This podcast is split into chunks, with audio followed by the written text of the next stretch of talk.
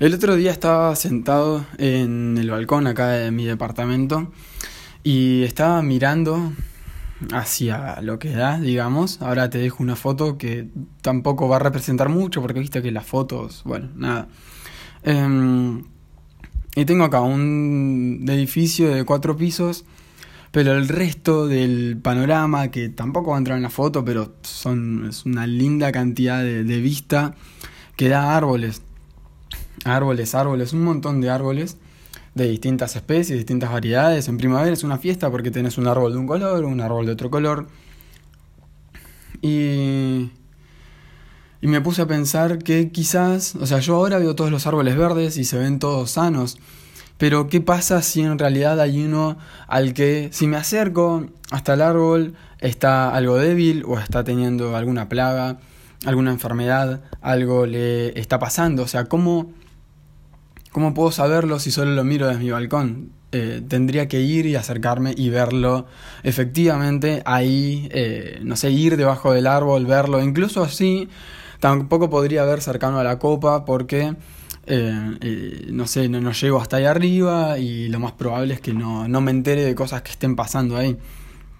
Entonces empecé a trasladar esto a la huerta y mm, la importancia de observar, ¿no? De cómo yo, bueno, llego, entro a una huerta y observo y miro, no sé, miro una huerta saludable porque todas las plantas se ven verdes, todas las plantas dentro de todo se ven bien, se ven bien, pero si me acerco a una planta en particular, de repente me encuentro con que, no sé, en esa planta hay, por ejemplo, una chinche, que como es verde no se ve bien, o en algún tomate hay una de estas orugas eh, verdes que se, simulan ser una hoja muy, muy, muy bien, o de repente, no sé, hay pulgones o lo que sea, o, o pequeños indicios que no se llegan a ver bien porque la planta no está del todo enferma, pero como yo llegué y lo que vi fue todo el bosque, digamos, fui toda la huerta y no me puse a ver árbol por árbol o eh, verdura por verdura, este, no llego a ver bien qué es lo que está pasando en cada una de las plantas.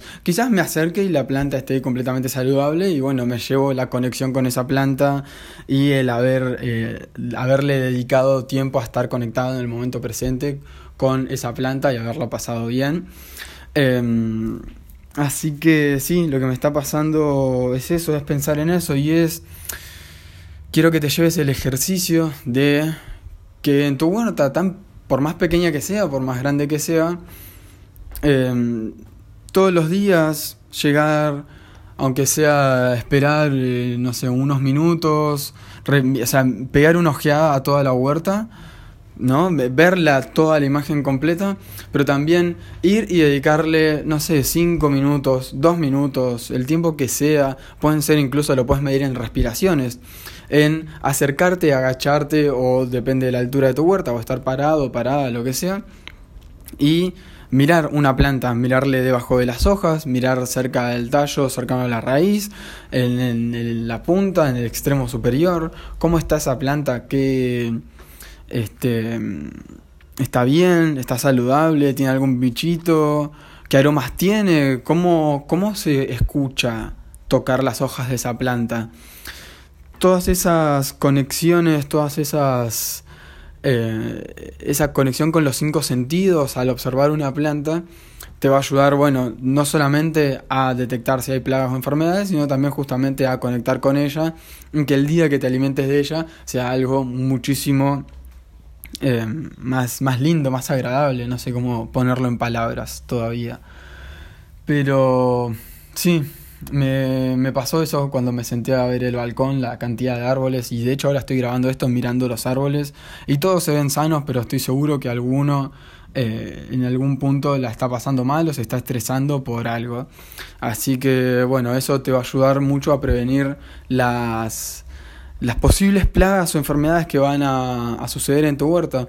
Y esto lo estoy grabando así porque me senté a escribirlo y la verdad que tenía más ganas de hablarlo que de escribirlo. Así que bueno, si llegas a, a escucharlo, nada, decime, comentámelo y quizás empiece de vuelta un podcast, aunque sea así hablando un poco en solitario. Em, cosa que me divierte mucho. Eh, Pero bueno, sí, esto mm, y me hace acordar a la permacultura cuando la permacultura plantea esto de diseñar de los patrones a los detalles. Y mm, entonces te puedes poner a ver, bueno, no solamente a la hora de diseñar una huerta, sino también a la hora de diseñar el modo de observar esa huerta, podés ir de los patrones a los detalles. Vos podés incluso generar un hábito para eh, observar primero ciertos patrones, como por ejemplo toda la huerta, después eh, ciertos canteros o ciertas macetas dedicadas a, eh, no sé, cultivos menos exigentes, otros cultivos más exigentes entonces quizás le terminás dedicando más tiempo de observación a los cultivos más exigentes, como por ejemplo, no sé, un tomate, y a los menos exigentes, como un zapallo, es eh, observarlo cada tanto, ir y acercarte, y, quizás no necesitas, no necesitas estar tan pendiente de esa planta.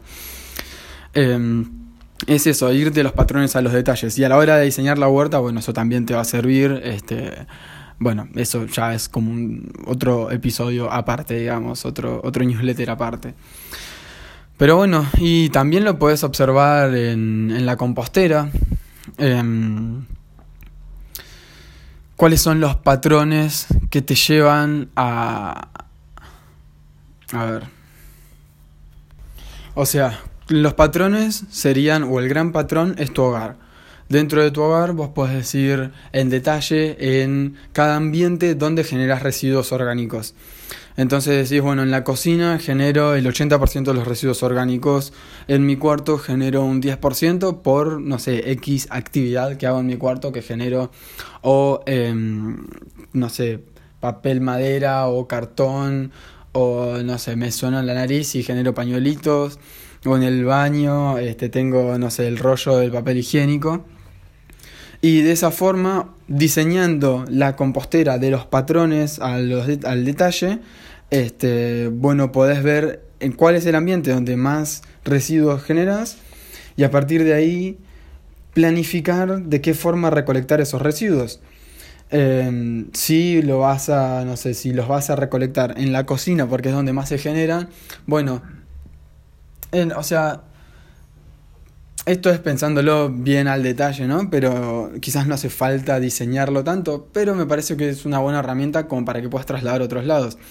Lo que puedes hacer es, bueno, voy a poner un tachito, un recipiente en la cocina y en el momento en el que genere un residuo en otro lado, lo eh, voy a trasladar hasta la cocina. O, bueno, ¿qué vas a hacer? Em, pero bueno, eso va a depender quizás más de cada caso puntual y acá ya estoy un poco más eh, volando, pero la idea es, esa, es, bueno, ¿cómo planifico de los patrones a los detalles? Y cuanto más grande sea tu grupo familiar o más grande sea tu hogar, em, un poco más ajustado va a tener que ser ese diseño. Eh, si queda un poco volado todo esto, me puedes decir, estoy pensando en voz alta, Em, y todo a partir de los árboles que veo en, en mi balcón. Así que, bueno, es, eh, es esto. Te lo, te lo quiero compartir esta vez en forma de audio, por eso que te contaba. Y ahora en un ratito escribo también eh, alguna que otra reflexión o voy a buscar las noticias más destacadas de esta semana, así te las puedo compartir. Em, pero bueno, nada, si estás escuchando esto hasta este minuto, no sé, si me escribís por Instagram, o sea, Instagram, Cuidar de la Tierra, vas, me mandas un mensaje y me escribís. Eh, me podés escribir. Morrón verde. Decime morrón verde. Solamente eso yo voy a saber que escuchaste hasta acá. Y, y, si querés darme alguna devolución o algo, estaría bueno. Quizás empiece a, a rotar un poco los, los newsletters, los correos y que no sean tanto escritos, sino que también vayan con un audio acompañado. Cualquier cosita, seguimos charlando. Espero que tengas una hermosa semana. Y bueno, me encanta esto también porque es como si te estuviera mandando un audio. Así que un audio largo, ¿viste? Esos audios que te mandan que decís, no, ¿cómo voy a escuchar este audio? Pero bueno, es un audio mío, así que capaz que te interese, capaz que no. Pero bueno, te mando un fuerte abrazo y vamos charlando.